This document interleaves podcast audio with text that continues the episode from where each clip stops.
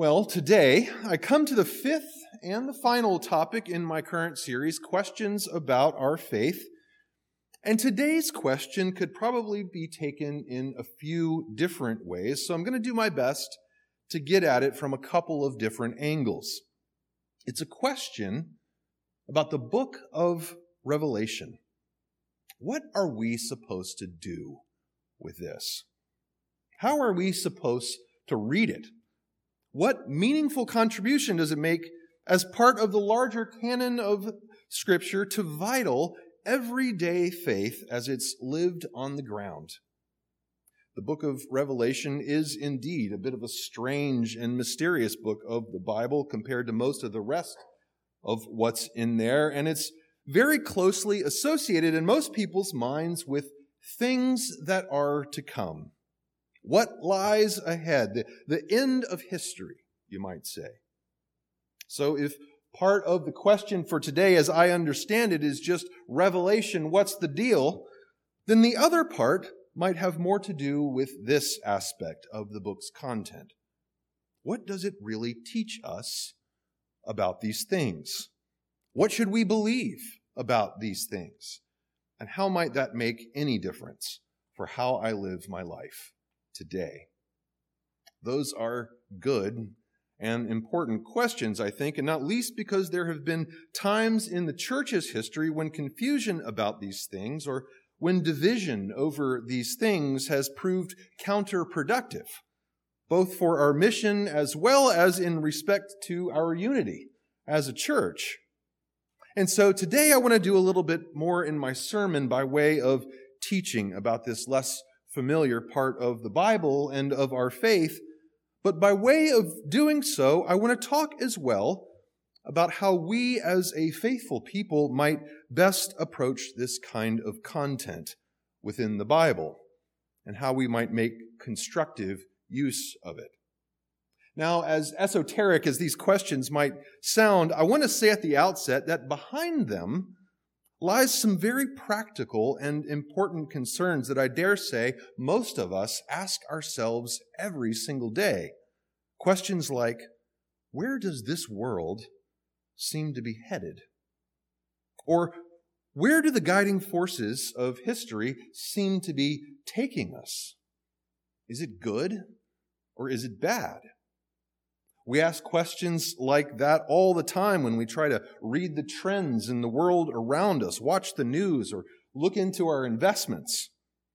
Those are natural and important questions to be asking, and I don't think we could survive very long without asking questions about the future or doing some careful thinking and planning in light of the trends that we see.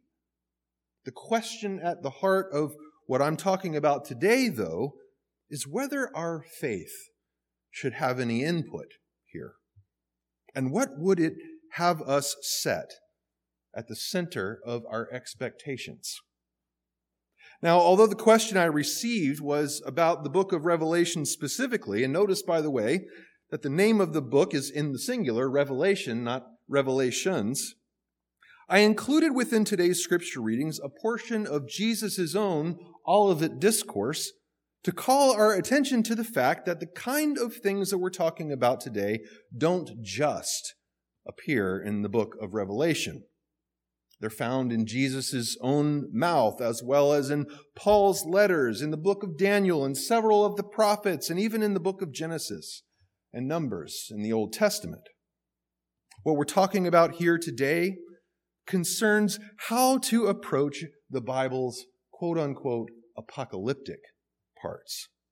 That word apocalyptic meaning those writings like Revelation that are both highly shrouded in symbolic visionary discourse and imagery and are heavily oriented toward God's designs for the future. In fact, the title of the book of Revelation in Greek is Apocalypse, which is where we get that word. It means a disclosure, an opening up to humans of things only known by God. And when theologians approach these sorts of topics involving the content of our Christian hope, they call it eschatology. Eschatology. What the church teaches about the end. If we look back at the scriptures that we read for this morning, we hear Jesus quite clearly talking about eschatology and answering this question that's posed by Peter. Peter says, Tell us, when will this be, and what will be the sign that these things are about to be accomplished? And in answer to that, if you go back and read the whole chapter, Jesus talks in great detail about the coming of wars and, and of persecutions, as well as vague references to, to trials and tribulations and a desolating sacrilege.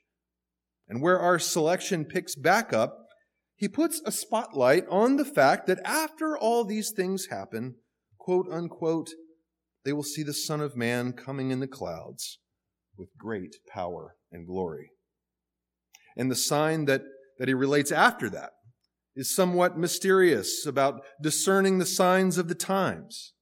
From the fig tree, learn its lesson, he says. As soon as its branches become tender and puts forth its leaves, you know that the summer is near. So also, when you see these things taking place, you know that he is near. Cryptic words. Cryptic imagery, just like what's alluded to in the beginning of the book of Revelation, the revelation of Jesus Christ, which God gave to show his servants what must take place. Now, when I was entering graduate school back in the late 1990s, this was a hot topic that people in divinity schools and religion departments within universities were talking a great deal about. There was a lot of popular millenarianism popping up all around our culture back then, around the approach of the year 2000, if you remember. One of the hottest selling book series back then was Left Behind, which was a multi volume dramatization, almost a historical fiction of sorts, of a particular understanding of Revelation and its eschatology. Back then, as well, the Dead Sea Scrolls were just about to finally be published, a big chunk of them anyway after years and years and years of anticipation and speculation about what they might contain, as well as the promise that they were full of material comparable to the book of Revelation in this way. And there was still a lot of talk and study as well about what to make of what happened in the 1990s with David Koresh and the Waco compound and other groups like that. And there was interest in understanding better what fuels paranoid obsession with this sort of material in certain kinds of settings. And the general tenor of a lot of that discussion in books that I was exposed to was that this was something that makes Christian faith seem strange and exotic. That it's an area of our confession that's fraught with feelings of fear and danger and divisiveness. And in certain sectors, all of that is true, of course but not nearly as true of the entirety of the church as it is in those remote pockets. Have you ever actually noticed how little is said about the end in the creeds of our faith? The Apostles' Creed, which we say just about every Sunday, says only that Jesus is going to take part in the judgment of the quick and the dead, meaning there the living and the dead, as well as a general affirmation of the resurrection and the everlasting life. The Nicene Creed says only that Christ will come again in glory to judge the living and the dead, and that his kingdom will have no end. And in addition, we look for the resurrection of the dead and the life of the world to come. That's it. Nothing else. If those are taken as standards of broad Orthodox Christian belief, then it's rather remarkable how little they have to say. And that brings me to the first point that I want to make this morning in answer to this question.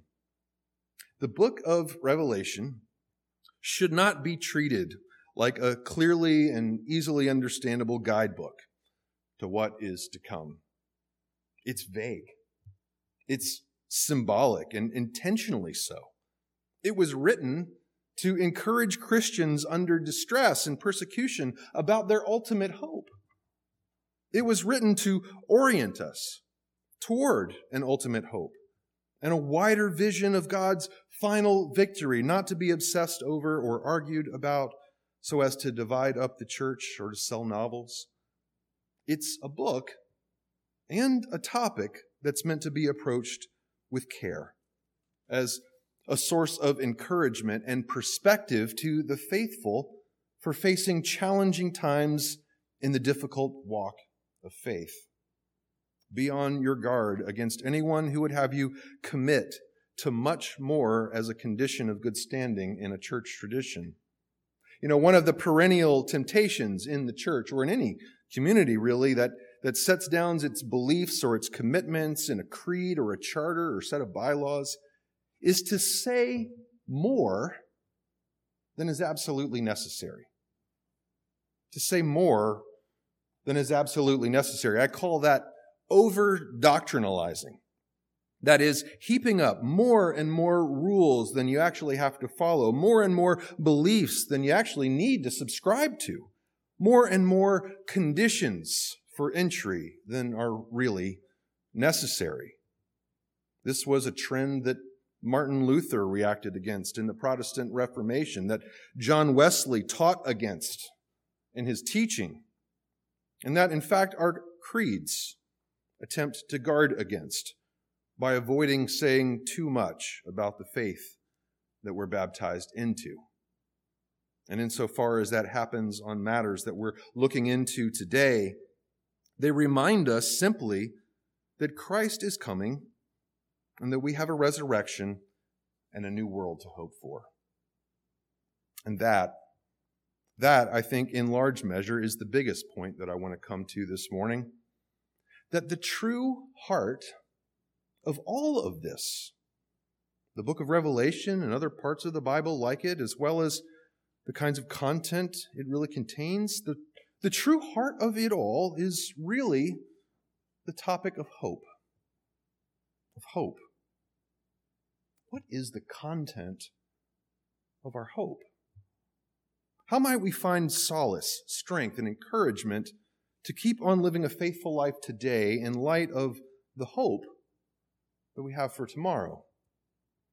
Isn't hope an integral part of Christian faith? What do the scriptures want to point us toward to, to keep our vision on the path ahead clear?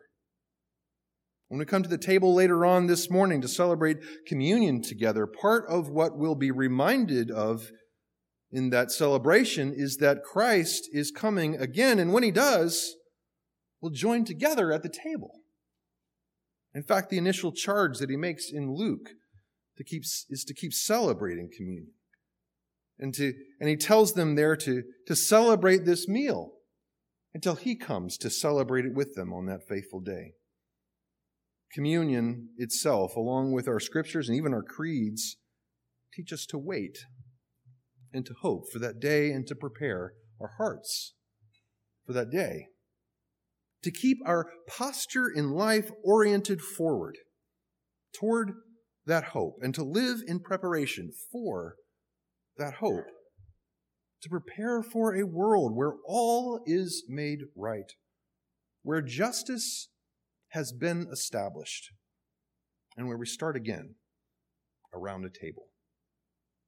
I dare say that we can march ahead, forward, toward that finish line and have a sense of direction.